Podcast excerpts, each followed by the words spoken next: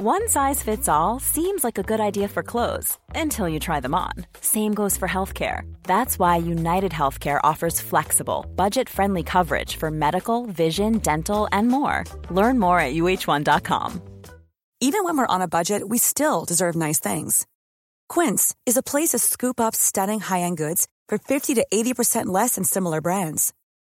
They have buttery soft cashmere sweaters starting at $50 luxurious Italian leather bags, and so much more.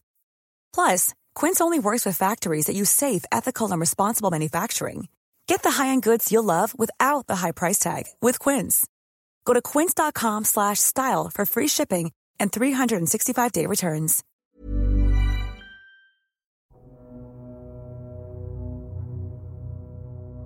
Twenty twenty-two marks six hundred years since the death of Henry V a Plantagenet and a member of the House of Lancaster, Henry V ruled England and Ireland between 1413 and 1422. He is perhaps best known for his military success during the Hundred Years' War against France, and in particular for his victory at the Battle of Agincourt in 1415. But because this is not just the Tudors, we aren't here to talk about King Henry himself but about Shakespeare's eponymous play, which tells the period of Henry's life that sees his rise to power and includes his momentous victory at Agincourt. Today I'll be talking to Duncan Salkeld, Emeritus Professor of Shakespeare and Renaissance Literature at the University of Chichester, author of Madness and Drama in the Age of Shakespeare, Shakespeare Among the Courtesans, and Shakespeare in London. He is a literary scholar who uses a historic approach to not only investigate Shakespeare's work, but the nature of his world. And if you've been listening to this podcast for a while, you'll remember his wonderful episode with me on the London prison of Bridewell. If you haven't heard that, search back for it. It's fabulous. Also joining me today is Alice Smith a theatre historian whose research looks at the often overlooked roles of women in the establishment and success of the early modern stage. Alice was a brilliant MA student of mine and of Duncan's, who won a fully funded place at the Shakespeare Institute at the University of Birmingham to do her PhD, and I'm delighted that she joins us too.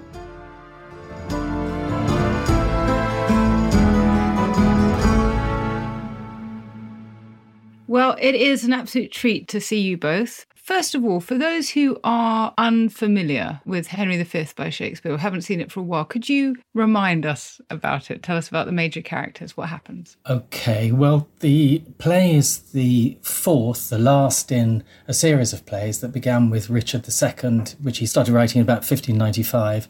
And Henry V is a play written around about early 1599. He's covered Richard II, then Henry IV, part one, Henry IV, part two, and now Henry V, who is in the previous plays a young rascal rapscallion who gets involved in all kinds of shenanigans and escapades and is rather a scurrilous figure. In fact, his father feels incredibly let down by his son. So Henry V is a play about reformation. It's about this young rapscallion being a reformed character and he is in Act One manipulated by the bishops of Canterbury and Ely to go to war in France. The reason why he's being manipulated is because something a bit like the dissolution of the monasteries has been proposed by Henry IV, who's now dead.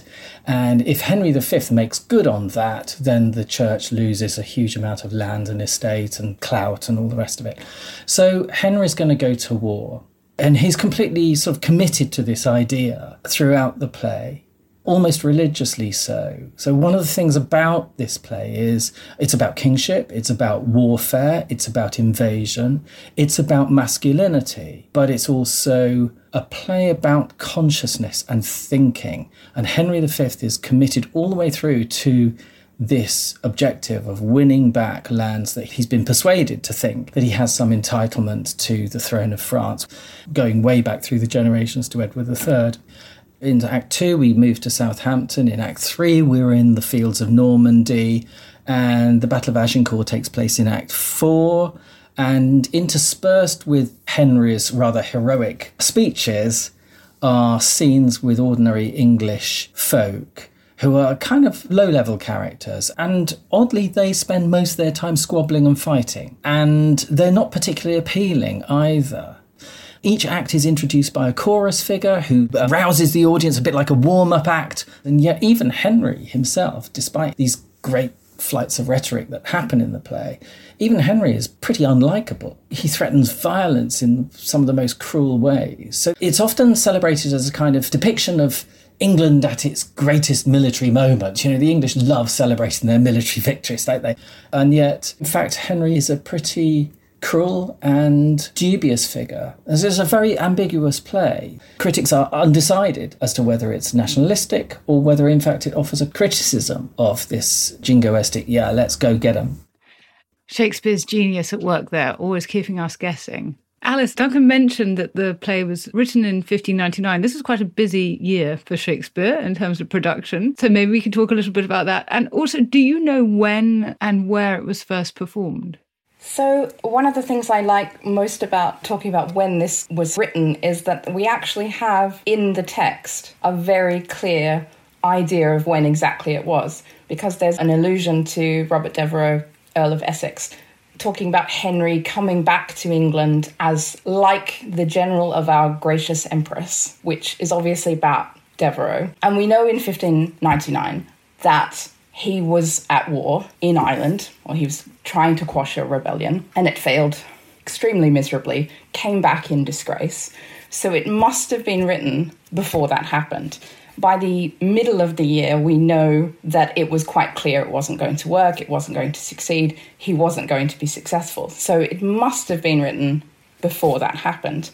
So this little few words tells us exactly when it must have been written.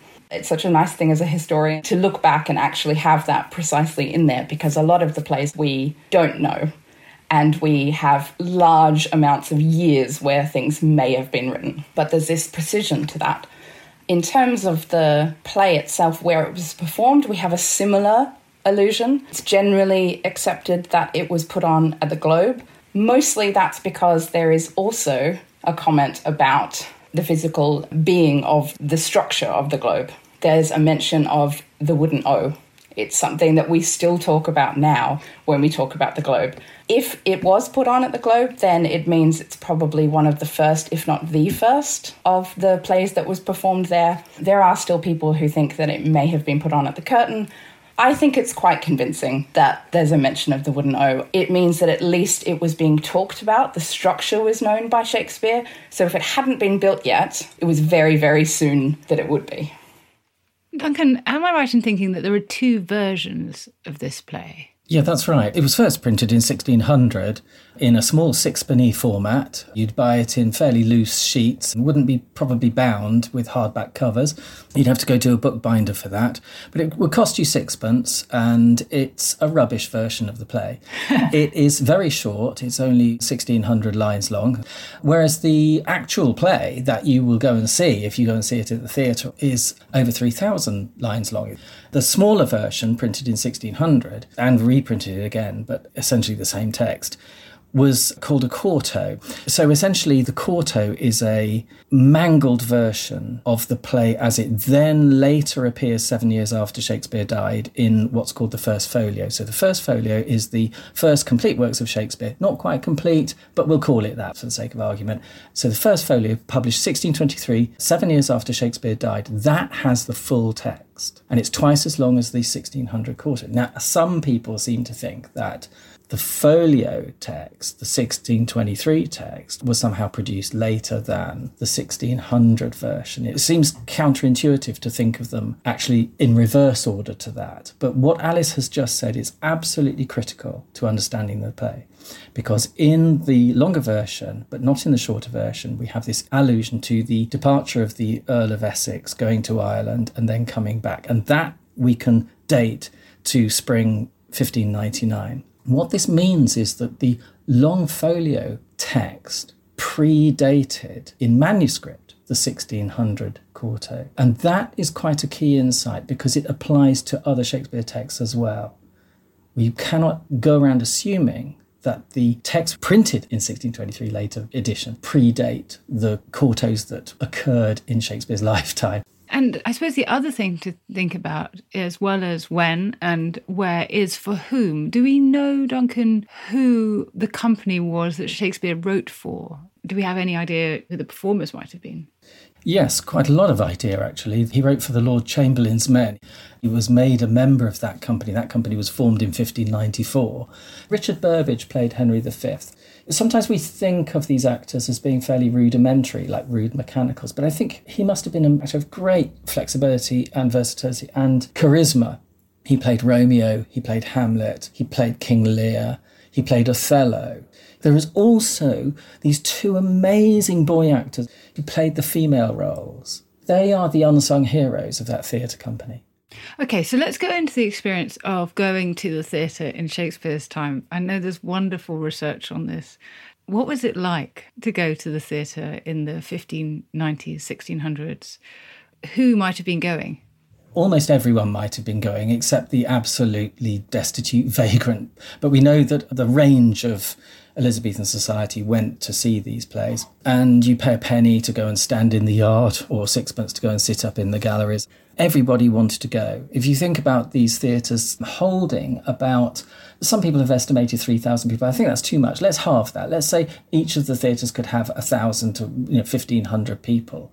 They were playing every day through the week, weekends as well. So that's an awful lot of people considering that London's population are only about 200,000 in 1600 a single play can reach almost the majority of people in London if enough people go and see it that was the entertainment. The watermen, the ferrymen, the people who rowed you across the river, loved the theatres on the South Bank because, of course, it, gave them employment. And so the theatres on the South Bank were a major part of the economy of early modern London. And of course, they were beautiful buildings. I mean, even now, I think the Globe Theatre, the Globe Reconstruction, is my favourite place to go and see a Shakespeare play.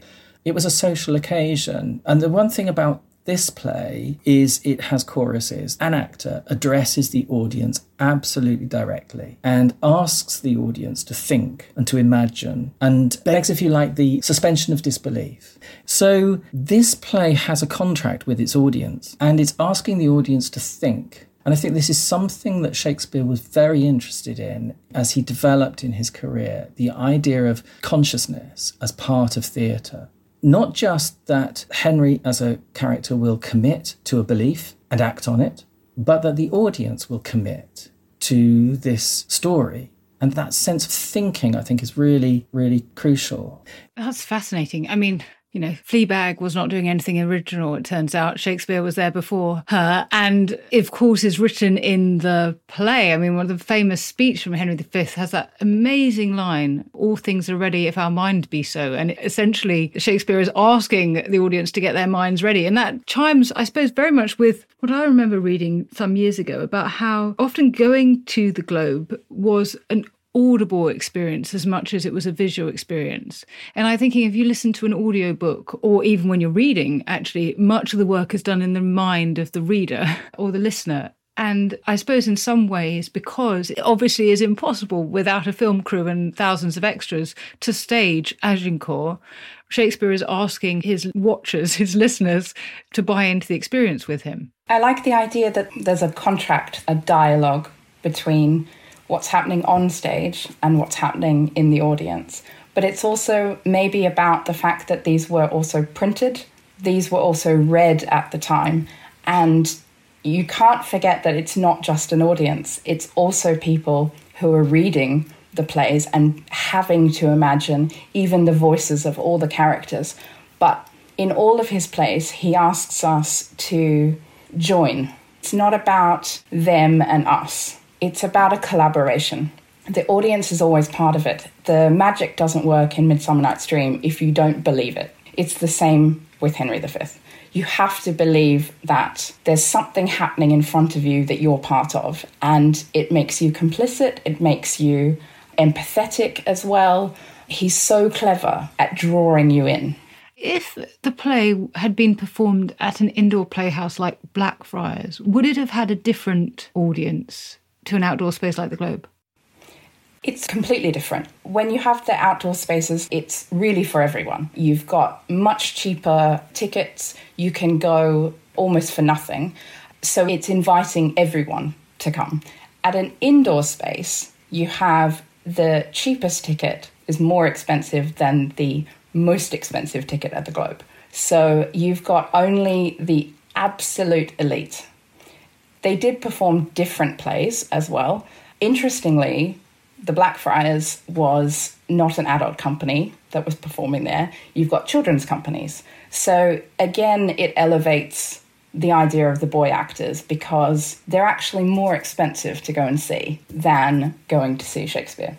Interestingly, the Blackfriars at this time, or a little bit later, is basically coming out of a decree which banned having a indoor playhouse in that space. So the government decided that for whatever reason, probably from pressure from the people who lived in the area who were wealthy nobles who didn't want everyone turning up, anyone's allowed in type venue. So they put a decree that there was not allowed to be a common playhouse, that was the term. And so they thought around this and thought, okay, well, we will do an indoor venue, which is a private space as opposed to a public space which means that only certain amount of people are allowed in and only a certain class. I want to think a bit more about the audience because this is a play that has at its heart ideas of othering and foreignness. Dunk, do you think that its contemporary audience would have been predominantly English? Yes, I think that's likely. I mean, it would have been quite an experience, wouldn't it, if you were French sitting in the. I mean, there were French people in London, and no doubt all kinds of people might have seen this play. One of the most interesting things I ever heard, I wish I'd remembered who actually wrote this. I think it was a letter to the TLS. It was a very short letter, and they simply said, because there was a lot of argument about where Shakespeare stood. You know, where could you find Shakespeare's beliefs, his religious belief or political belief? Mm. You know, is he on the side of the king or is he on the side of the commoners? And this person wrote in and said, look, Shakespeare takes himself out of his plays and puts his audience in. So you get the range of views that his audience might have in the play and we do get these rather slightly almost pastiche depictions of the French, with the Dauphin boasting about his horse, and he writes sonnets to his horse and calls his horse his mistress. But remember, Shakespeare also lodged with, not yet, not in 1599, but in 1604, he was lodging with French Huguenots. And Shakespeare's writing quite a bit of French into this play and having a bit of fun with it. I mean, you would have to be a fairly elite member of the audience. You had to be pretty well educated to get the dirty jokes that Catherine of France and Alice, her serving maid, give us in the middle scenes of the play. So, yes, it would have been mainly English. Would they have filed out of the theatre thinking, oh, that was great, we defeated the French? Well, I'm not so sure because right at the end of the play, even though Harry or King Henry is called the Star of England, nevertheless, the chorus ends by saying, well, Henry VI followed this, and let's face it, folks, it all went to shit. I mean, that's interesting, isn't it, Alice? Because if you think of the way that this play has been interpreted, think of, say, Laurence Olivier in 1944, it's been as a call to patriotism. But given what Duncan's just been saying there, is it possible to call this play patriotic? I think what that film does, interestingly, is the only way that it works as a completely nationalist or patriotic play is to actually smooth over a lot of the rough edges, to cut out a lot of the play. What Duncan was talking about just now with the inclusion of the French, I think, is extremely interesting because when you often see the play performed, there's a decision made to either make the entire play English which is a strange choice because it means that you actually have to translate the original French being spoken back into English. Or you have, I've seen recently, all of the French characters speaking French. So you have to make a decision about what it's saying about being English and being French, or even just about being other. It's very easy for us today, in the comfort of living in peacetime, to be rather judgmental about this play and see it, especially in Olivier's 1944 depiction, which is a film I really admire. But I also have lots of problems about it. But just in preparation for this, I was noticing two of those actors, the actors who played Fluellen and Pistol. So the actor who played Fluellen was Esmond Knight and Pistol was played by Robert Newton. Both of those had been demobbed from the Second World War. They both served in the Navy just before they acted in Henry V in 1944. And you can see from Fluellen's performance in the Olivier film that Fluellen is almost blind. And Esmond Knight was hit by shrapnel from a shell and very nearly killed. And here he is performing in a play about warfare at a time of warfare. Robert Newton also medically discharged. And I know a number of the other actors also sought military service. So I think while obviously we're going to make ethical judgments about the patriotism, the jingoism, the saber rattling, the warlike Harry that is rather off putting. Nevertheless, some of those cars stood up to fascism. And I think that is a very uncomfortable place to be. And it takes a huge amount of courage to do that. Uh, while I see the war against Hitler was nothing like the campaign Henry is waging, the reasons for it, or spurious reasons for it, in France, but Nevertheless, I think that film, Olivier's film, is shaped by very challenging conditions. And I would just put in a word for that, really, that historical specificity. And I know that we have some listeners in Ukraine. So there will be people listening to this who are not in peacetime circumstances. And then, of course, the play has very different connotations.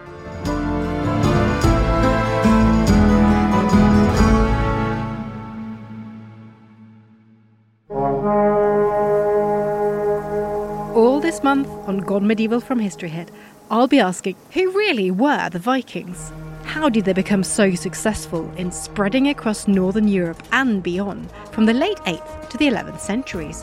What are the stories we tell about them, and what legacy do they leave behind for us today?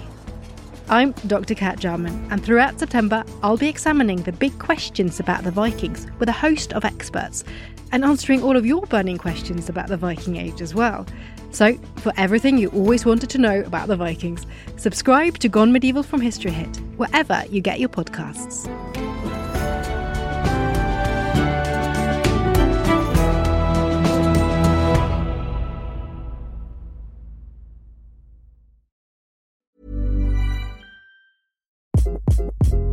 Hi, this is Craig Robinson from Ways to Win, and support for this podcast comes from Invesco QQQ. The future isn't scary, not realizing its potential, however, could be. Just like on the recruiting trail, I've seen potential come in many forms as a coach. Learn more at Invesco.com slash QQQ. Let's rethink possibility. Invesco Distributors, Inc. Millions of people have lost weight with personalized plans from Noom, like Evan, who can't stand salads and still lost 50 pounds. Salads, generally, for most people, are the easy button, right? For me, that wasn't an option. I never really was a salad guy. That's just not who I am. But Noom worked for me. Get your personalized plan today at Noom.com. Real Noom user compensated to provide their story. In four weeks, the typical Noom user can expect to lose one to two pounds per week. Individual results may vary.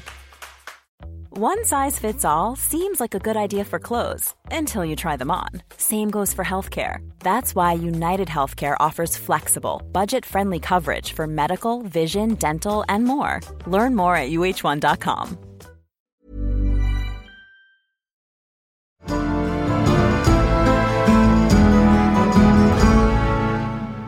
I suppose also getting back to that question of foreignness, Alice, do you have a sense of attitudes to foreigners at this time in the late 16th century? Well, there were quite a lot of riots going on, but you've also got a lot of foreign born people living in London.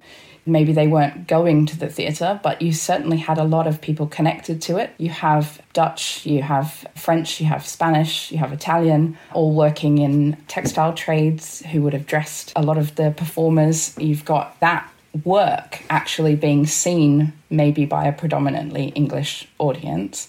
So it's part of it. But there was the same kind of dialogue that we've been hearing recently about fears of foreign workers. There's a lot of the same dialogue that we've heard around Brexit was happening then. English workers worrying that they were going to lose jobs because there were foreign workers coming in. It's certainly nothing new. Duncan, this, of course, is a history play. We're marking 600 years since Henry V died. But even when Shakespeare was writing, it was almost 200 years earlier. Why do you think Shakespeare wrote so many history plays? Does it speak to the sort of commercial imperative that they were popular with audiences? They're a fairly new thing at the beginning of the 1590s when Shakespeare arrives in London and he's starting to write. Shakespeare's very hard at work in the early 1590s writing his first tetralogy, which is the story of Henry VI and the civil war between the houses of Lancaster and York. Those are clearly very successful. They're big productions. I mean, they require a lot of actors. It's actually those people who've traced the number of actors required in certain plays, you know, bring this out very clearly. I think Henry VI Part 3, for example, it requires as many as 80 speaking parts, I think. They would have doubled a lot. Why is Shakespeare interested in history plays? Well, somehow he's got hold of, he's got Raphael Holinshed's the chronicle history of England and access to, in the early 1590s, Edward Hall's The Union of the Illustrious Houses of Lancaster and York. So he's got access to these chronicle histories, and what he's doing is he's turning these fairly two dimensional, sort of flat prose pieces into living drama. He's embodying it on the stage. It's quite a complex thing to do, in fact. And he's also writing these plays not just for an audience in the theatre. He's writing in a literary way. Lucas Erm wrote a brilliant book on Shakespeare as literary dramatist. Now, I don't go wholly agree with Lukas on everything, but nevertheless, Shakespeare was literary from the start. But here's the thing even in the midst of writing these early history plays, what's so interesting about Shakespeare's early career is his ability to mix genres because it is now broadly accepted that Shakespeare wrote the middle scenes of Arden of Faversham, which is a true life murder mystery set in Faversham, Kent.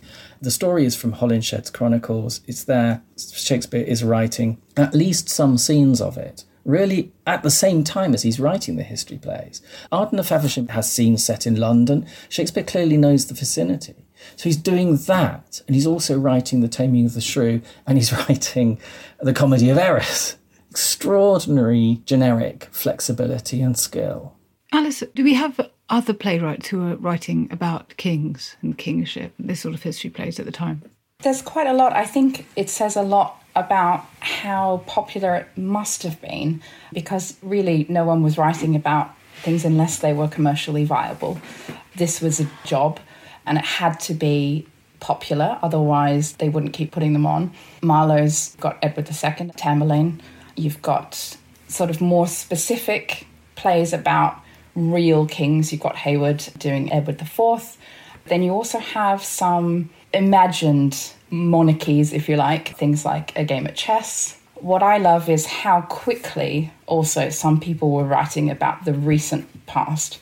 Heywood wrote, If you know not me, you know nobody, very, very quickly after Elizabeth I died. But it was all about Mary I and Elizabeth I.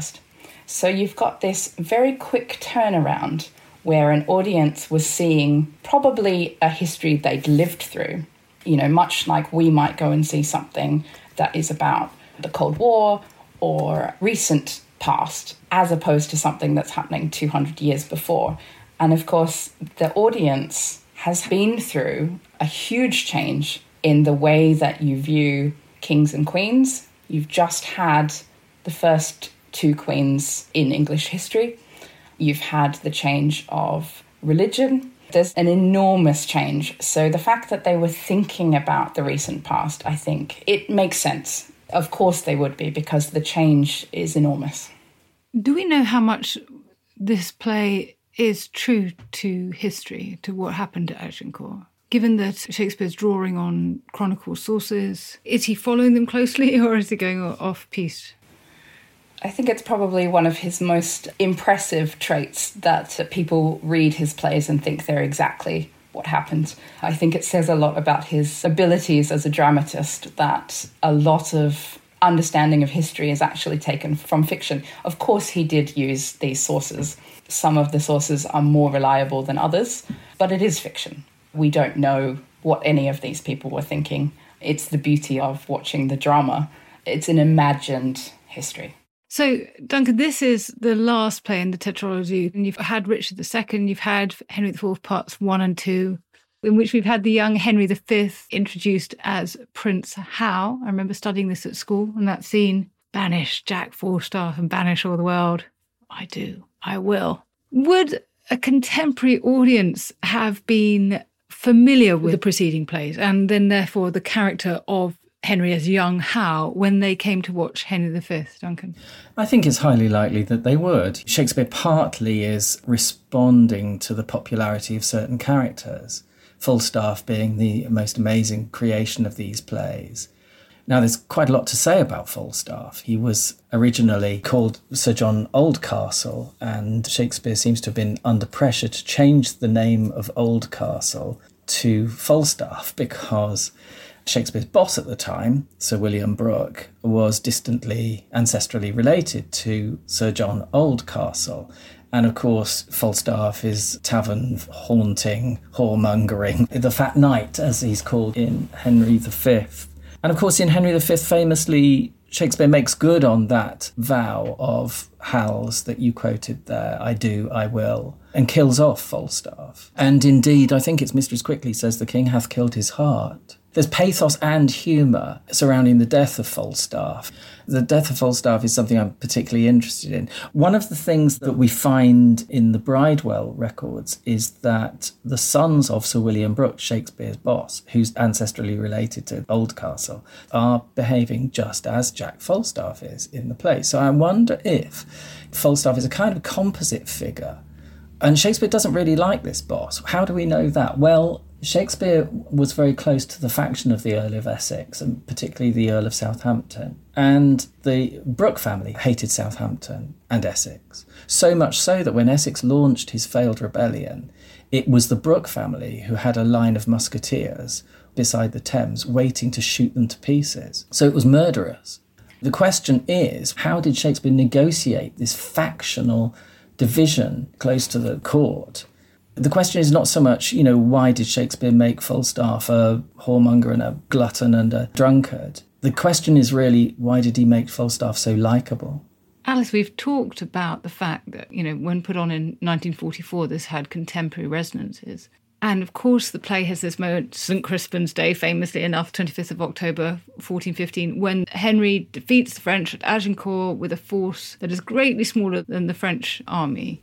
Did this play have relevance to the contemporary audience? Were they thinking of, I don't know, Ireland? Or were they thinking of themselves pitted against Europe? I think you have a really interesting time here. You've got obviously the Irish rebellions, you've got wars with Spain. There's the idea of conquest and colonial might, we might say. Around about this time, you've got the first charter for the East India Company so you've got the idea of England almost flexing its muscles. You've got this sense of wanting to feel mastery. Whether or not that comes from the fear that no one really knew what was going to happen after Elizabeth died, there was no real clear line of succession. There's a lot of fear there, and I think that with that, you have a character like Henry who has a lot of doubts you're seeing him grow from a younger man in the previous plays into a king who still feels like he doesn't necessarily have the right to rule. He is going to war in a sense because he wants to prove himself. There's also a statement there about the fact that he chooses then to cement his success by marrying Catherine. It's an interesting choice because there's something about the legitimizing of his right to rule through warfare by marrying the Princess of France, who has a right to rule because of a birthright. So you've got this marriage of different ways to rule coming together in one person. I think it would have spoken a lot to the contemporary audience. Would it be fair to say that Henry V is a particularly Elizabethan hero, then, Alice? I'd say so. I mean, he's almost an idealized hero, but you see him succeed continually. The battles play out in front of you in a much quicker succession that they did in reality. They actually take out quite a lot of his very skillful decisions that he made actually in France. He was there for a lot longer period. And a lot of that skill and decision making is taken out of the play. But what you have instead is a kind of ideal version of someone who can't fail. So you have an idea that it's a God given right, that he will succeed no matter what. He will go to France, he's all powerful because he's England, and he will prove that mastery over the French. It's interesting that this is being created at this time as well, isn't it, Duncan? Because we've had Elizabeth I on the throne for more than 40 years. There's still doubts about the issue of succession because she won't name her successor. I mean, James VI looks likely, but they don't know if it's going to be guaranteed. It's not necessarily going to be undisputed. Do you think that the play speaks to this uncertainty about royal authority, about who had the right to rule, and is trying to speak into that space, I suppose? Yeah, I certainly do. Alice is absolutely right in a way to say that, you know, he is England and watch out, France, England is coming. But at the same time, you know, Henry himself, before the battle, prays and he has moments of doubt you know he goes to you know it's a disguised king play isn't it he goes through the camp and actually ends up in skirmishes with some of the soldiers partly for fun this is kind of just going to please the crowd i suppose but there are statements about the king that are questioning. You know, not only does Henry himself has a debate, doesn't he, about the responsibility of the king for his soldiers. Is it the king's fault if the soldiers end up dying? And Henry brushes it off and says, no, not at all. But he is having a bit of a Stormzy moment, if I can call it. Heavy is the head that wears the crown, which actually comes out of Henry IV. But Nym says, the king hath run bad humours on the knight and that's the even of it. Pistol says the king's a bawcock but then follows that up by saying he's an imp of fame and says, I love the lovely bully. Is it criticism or is it praise? And Williams, one of the soldiers, has almost one of the most critical dialogues with Henry about kingship and says, Look, you know, how do we know you're not going to offer yourself a ransom? If we're dead, you may well ransom yourself. What good is that to us? And he says, The king himself hath a heavy reckoning to make when all those legs and arms and heads chopped off in a battle shall join together at the latter day. So there's a kind of subtle critique going on here. And I think the audience are not fools. Shakespeare's not trying to brainwash his audience in any way. We've got an epilogue at the end of this play, and it reminds us that 40 years after Henry V's success, actually the English didn't hold half the things he had conquered. They'd lost Gascony, they'd lost Normandy, they'd just got Calais, and by the time Shakespeare is writing, they've lost that as well. What do you think the play has to say about the nature of conquest? It's interesting, isn't it? Because that was a deliberate choice by Shakespeare. He could have finished it with just a successful battle and conquest and the heroes welcomed back to England. But what he does do is he reminds us that nothing is sort of certain, nothing is permanent, and maybe does have something to do with the uncertainty of Elizabeth Maybe it has something to do with a feeling about war as a whole. There had been quite a lot of war and conquest at this point, and quite a lot of uncertainty. What I find fascinating is that you've got representations of what we call Britain now. We've got Scotland, we've got Wales, we've got Ireland, and we've got England. But this is before that actually occurs. It's fascinating to me that Shakespeare decided to write a character from each of these countries, all fighting for England, before we have James I. It's this almost prescience that this is going to happen. There is going to be a unity. And yet, there's no unity in there. There's all this infighting. But it's a fascinating thing when you watch it now because you think, oh, well, this can't have been written then. It must have been written later. It must have been changed. You just think it's too clever. Mm-hmm. That's so brilliant. Okay, so this is a question for both you. Given that the play is over 400 years old, it's about events that are more than 600 years old, do you think it still has relevance today? I think very often we find relevance. Sometimes relevance is thrust upon us, but yeah, as you said, there will be people in Ukraine listening to this, and a lot of critical writing has been devoted to the topic of warfare in this play. I think the thing that comes out for me is the play can be performed in lots of different ways, but it is in the end the cruelty of war, the savagery of war that sticks out for me the fact that Henry threatens Harfleur with his soldiers smashing the place to pieces, slaying the old folk of the town, raping the daughters, and putting the infants of the town on spikes. That speech is very often cut, but I think it's the violence of this play. And this is something also that I think was part of Shakespeare's talent. He understood what violence was. I don't think he liked it. I don't think he celebrated it but he knew that a war play is going to have to be violent. I mean, it does make you think, you know, this play has battles, doesn't it? On stage, we see people fighting on stage. I'm trying to think of a modern equivalent. You know, where in modern drama do we see people with machine guns shooting each other or slaying each other? There's a brutality about this play that is deeply uncomfortable and a masculinity about this play that is uncomfortable at times. One of the most also memorable moments of it is when the Duke of Exeter describes the death of Suffolk and York saying to Suffolk, Don't die just now because I'm about to join you. And York goes to Suffolk, who may be dead at that point, and kisses Suffolk on the lips.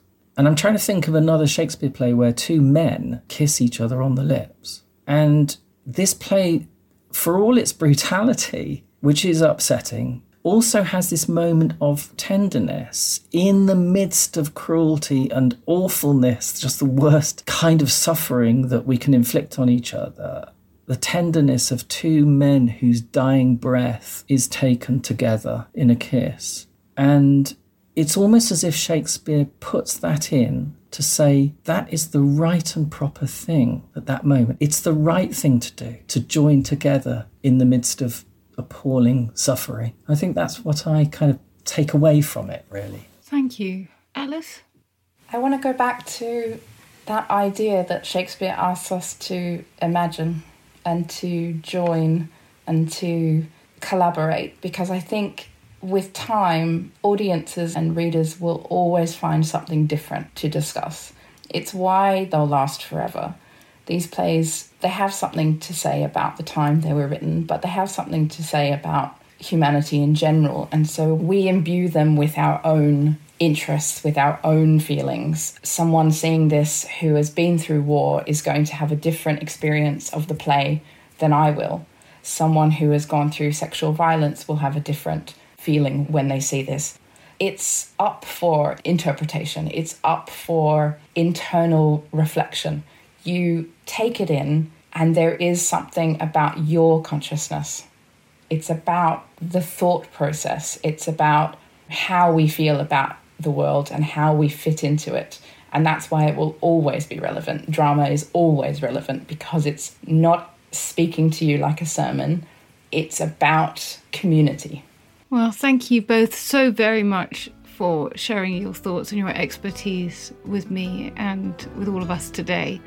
It's been wonderful and I'm very grateful. Thank you so much. Thank you.